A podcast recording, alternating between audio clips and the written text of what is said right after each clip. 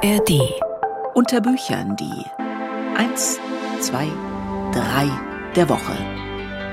Hallo zum zweimal wöchentlich frischen Literaturpodcast, den es in der App der ARD Audiothek gibt. Hey, und jetzt bin ich doch echt ein bisschen entsetzt. Ich habe mich dabei beobachtet, dass ich gestern zwei Lesebrillen gleichzeitig aufgesetzt habe, also so übereinander. Das geht tatsächlich. Diese ganze Frühjahrsliteratur, die ruiniert mir gerade die Augen. Aber es ist ja auch wirklich sehr viel Tolles dabei. Ich habe hier drei völlig unterschiedliche Bücher liegen, die eigentlich nichts gemeinsam haben oder vielleicht eins gemeinsam haben, nämlich Leidenschaft. Eva Gesine Bauer, Maria Callas. Ich bekomme sofort Gänsehaut und zwar komplett, wenn ich ihre Stimme höre. Maria Callas, die genau vor 100 Jahren geboren wurde, wie keine andere Sängerin vorher oder nachher berührte La Callas mich und auch früher die Menschen so sehr, dass die zum Beispiel für eine Karte Nächte auf der Straße kampierten oder für eine Schallplatte ein halbes Vermögen ausgaben. Natürlich wird, wie aus jedem Wunder, Literatur draus. Ganze Regale ließen sich inzwischen mit Büchern füllen, die versuchen, dem Geheimnis der Diva auf die Spur zu kommen. Maria Callas Stimme der Leidenschaft heißt also die neueste und bei C.H. Beck erschienene Biografie über die rätselhafte Göttin. Maya Anta hat das Buch gelesen und ist äh, zusammen mit der Autorin einem Wunder mit zwei sehr menschlichen Seelen begegnet. Ich lebte für die Kunst, lebte für die Liebe. Gleich wird diese Frau aus Verzweiflung töten. Es gibt kein Happy End. Nicht in der Kunst, nicht in der Liebe.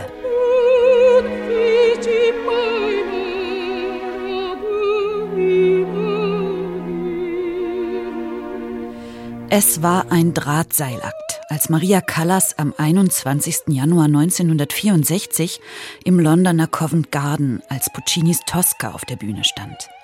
Ein paar Wochen war es her, da hatte sie mit ihrem geliebten Aristo Onassis noch rauschend ihren 40. Geburtstag gefeiert. Nur ein paar Minuten war es her, da hatte sie ihrem Gesangspartner Tito Gobbi erklärt, meine Stimme ist weg. Er führte sie hinter die Bühne, spürte, wie eisig ihre Hand war, sah den Schweiß den Nacken hinterunterlaufen und den Ausschnitt ihres Kleides. Es war Fieber, es war hohes Lampenfieber. Eva Gesine Bauer lässt uns dieses Fieber fast körperlich spüren. Es begleitete eine Frau, die über eine wunderbare Gabe verfügte. Angst konnte sie in Mut verwandeln, Verzweiflung in Töne.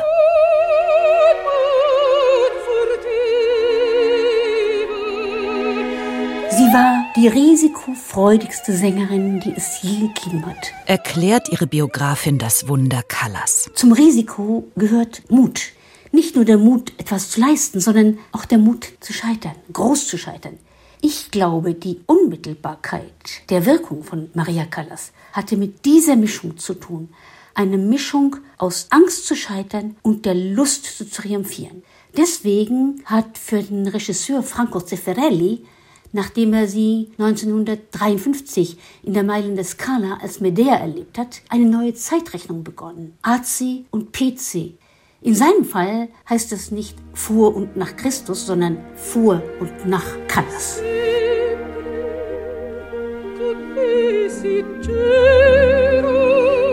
Aus dem stämmigen New Yorker Mädchen mit griechischen Wurzeln eine Göttin wurde, hat Eva Gesine Bauer mit archäologischem Spürsinn erforscht, hat Schicht um Schicht all die Legenden abgetragen, die sich um die Diva ranken. Vor den hell erleuchteten Kulissen des 20. Jahrhunderts kommt eine Frau mit zwei Seelen zum Vorschein. Maria, die immer hungrig war und sich ein Nest samt Mann und Kindern wünschte, und La Callas, die ihren Körper mit Diäten quälte und für die Kunst brannte. Mir scheint Maria Callas ein Leben gelebt zu haben, das eine Vergrößerung eines Konflikts war, der eigentlich in vielen von uns liegt. Aber nur weil er so übergroß wurde wie bei ihr, unerträglich und quälend, und weil sie imstande war, ihn auszuhalten und umzusetzen in ihre Kunst, wurde das Ganze bedeutend. Letztlich erkennen wir in ihr etwas wieder, das wir von uns selbst kennen, dieses zwei Seelen in einer Brust. Und daher ergreift sie bis heute so viele.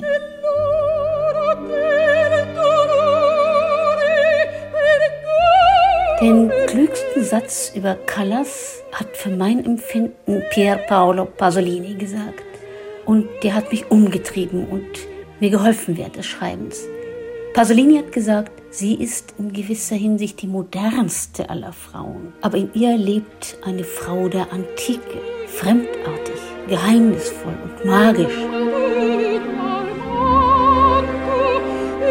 Warum jemand aus Leidenschaft töten oder sterben und dabei noch singen wollte, Maria Callas sorgte dafür, dass das jeder verstand. Egal, ob gerade Krieg oder Frieden, Mangel oder Überfluss herrschte. Eva Gesine Bauer kommt einer modernen Tragödin auf die Spur. Die Angst hielt sie am Ende nur noch mit Tabletten in Schach und starb am 16. September 1977 in Paris, ganz allein und viel zu früh mit nur 53 Jahren. Wie es sich für die Heldin einer Tragödie gehört, rührt ihr Schicksal auch heute noch. Sie war eine besessen Suchende. Und ich glaube, dass die Suchenden uns immer mehr geben als die Finder, die Wahrheitsfinder. Die Suchenden bleiben offen, deswegen sind sie uns auch näher, sogar über Generationen hinweg. Auch unserer von Krisen gerüttelten Zeit könnte diese suchende Göttin etwas vorsingen. Denn Maria Callas ist ein flammender Appell gegen die Gleichgültigkeit.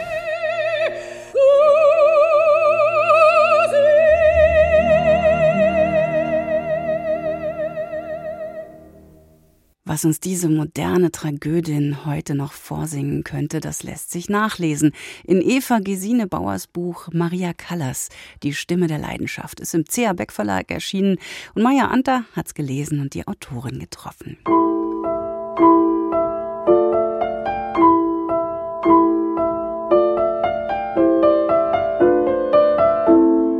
Ralf Rothmann, Theorie des Regens.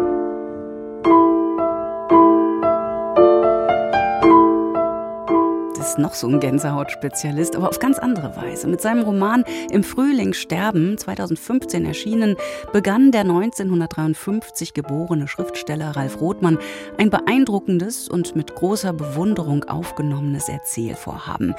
In insgesamt drei Romanen hat Rothmann von jener Generation erzählt, deren Kindheit und Jugend vom Zweiten Weltkrieg, vom Zusammenbruch der nationalsozialistischen Ordnung und dann von den schwierigen Bedingungen der Nachkriegszeit bestimmt ist.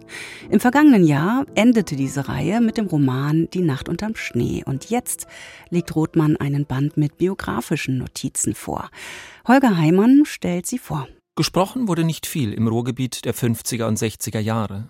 Vor allem die Kinder hatten den Mund zu halten. Wenn das Mitteilungsbedürfnis Heranwachsender dennoch zu groß war, folgte prompt die resolute Ermahnung. Und ohnehin galt, beim Essen spricht man nicht.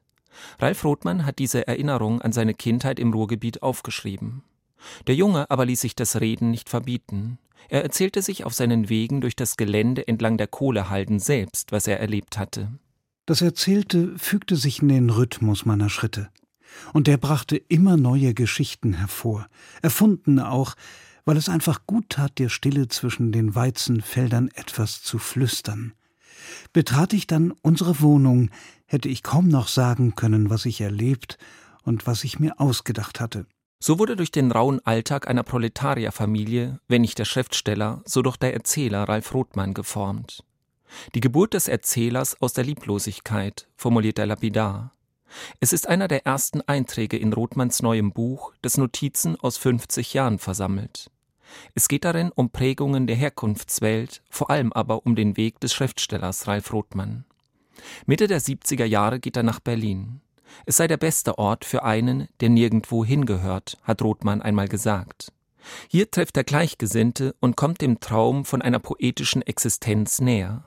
Es ist ein freies Leben, ein Gegenentwurf zur Welt seiner Kindheit, der er trotzdem verbunden bleibt. Berlin-Schöneberg 1977 Wer nicht schreibt oder malt, der schauspielert oder macht Musik. Männer schminken sich die Augen, Frauen bringen ihre Kleinkinder um Mitternacht mit in den Dschungel am Winterfeldplatz. Zwei Tage arbeite ich schwarz als Koch in einer Jazzkneipe in Wilmersdorf. Mit dem Geld und ein paar geklauten Kartoffeln komme ich über die Woche. Rauchend schlendere ich durch den dunklen Park hinter dem Rathaus heim, und manchmal setze ich mich noch in ein Nachtcafé an der Akazienstraße und esse ein Eis. Alles fühlt sich provisorisch an, und das ist eine Form von Zärtlichkeit.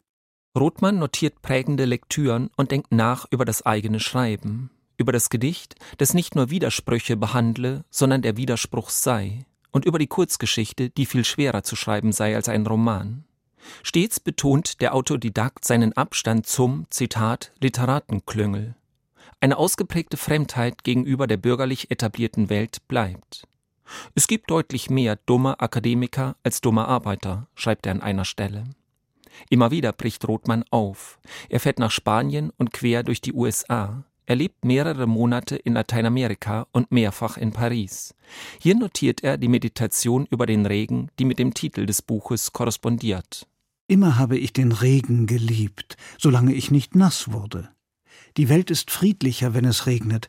Still sitze ich am Fenster und höre zu, wie der Wolkenbruch das Laub der Linde, die Postkästen und die leeren Flaschen hinter dem Bistro zum Klingen bringt.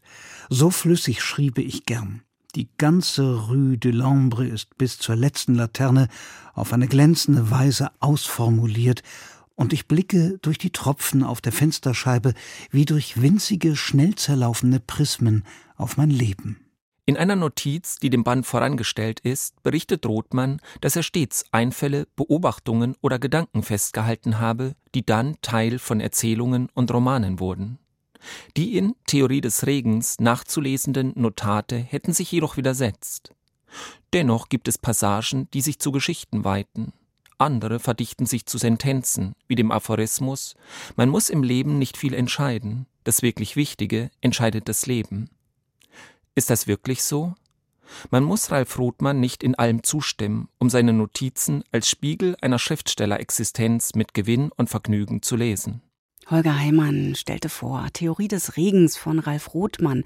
Erschienen ist das Buch im Surkamp Verlag. Christoph Hein unterm Staub der Zeit. Er schreibt und schreibt und schreibt und jetzt ist wieder ein neuer Roman von ihm erschienen. Als Theaterguru leistete Christoph Hein während der 80er Jahre quasi Katalysatorarbeit. Er bemühte sich laut, seinen eigenen Worten mit der Kunst der Welt beizukommen. Wie Heiner Müller oder Volker Braun unternahm er unter der SED-Diktatur unbewusst die Rolle des Aufklärers, die in einer Demokratie gewöhnlich den Medien zukommt. Zeitgleich machte er sich mit Büchern wie Der fremde Freund, Horns Ende oder Der Tangospieler mehr und mehr einen Namen als Erzähler. Dieser Tradition blieb er nach dem Mauerfall mit Werken wie Weißkerns Nachlass oder Verwirrnis treu. Unterm Staub der Zeit also der neue Roman. Ulf Heise hat ihn sich angesehen. Mit seinem letzten Roman Guldenberg landete Christoph Hein hart am Pranger. Viele Kritiker kreideten ihm Klischees und Stilschwäche an. Sein jüngstes Opus mutet deutlich authentischer an. Das hängt mit dem sehr starken autobiografischen Background zusammen. Glaubwürdig erzählt der Schriftsteller, wie sein Protagonist namens Daniel 1958 von den Eltern aus Sachsen unter abenteuerlichen Bedingungen in ein Westberliner Gymnasium geschmuggelt wurde, weil man ihm als Pfarrerskind im Osten höhere Bildungswege verwehrte. An der zweiten Station stiegen zwei Uniformierte ein und gingen durch den am späten Vormittag fast leeren Wagen. Sie ließen sich die Ausweise der Passagiere zeigen, an uns gingen sie vorbei, doch plötzlich kamen sie zurück, stellten sich vor uns und forderten barsch unsere Papiere. Die Polizisten wollten wissen, wohin wir fuhren. Mein Vater behauptete, dass er mich nach Weißensee bringe, wo ich in den nächsten Jahren bei seiner Schwester wohnen werde, um in diesem Stadtbezirk die Oberschule zu besuchen. Nach dem gefährlichen Grenzübertritt bekommt Daniel die Chance, sich an seiner neuen Lehranstalt im demokratischen Teil der gespaltenen deutschen Hauptstadt zu beweisen. Doch der Junge schlittert gerade durch die Teenagerphase und hadert ständig mit sich und seinem Gefühlschaos. Zunächst fühlt er sich komplett ausgegrenzt in seinem Umfeld, weil ihn dort ein Einweihungsritual erwartet, mit dem er nicht rechnete. Den Ablauf dieser Feuertaufe skizziert Christoph Hein in der folgenden Szene auf ausgesprochen plastische Art. In den Schrank mit ihm, rief Siegbert, der offenkundig der Wortführer war, zudem einen halben Kopf größer als ich und mir zudem deutlich an Stärke überlegen. Mühelos verfrachtete er mich mit Hilfe zweier weiterer Kameraden in den Schrank und verriegelte die Tür. Hey, was soll der Blödsinn? rief ich und starrte in die Dunkelheit der engen Kammer.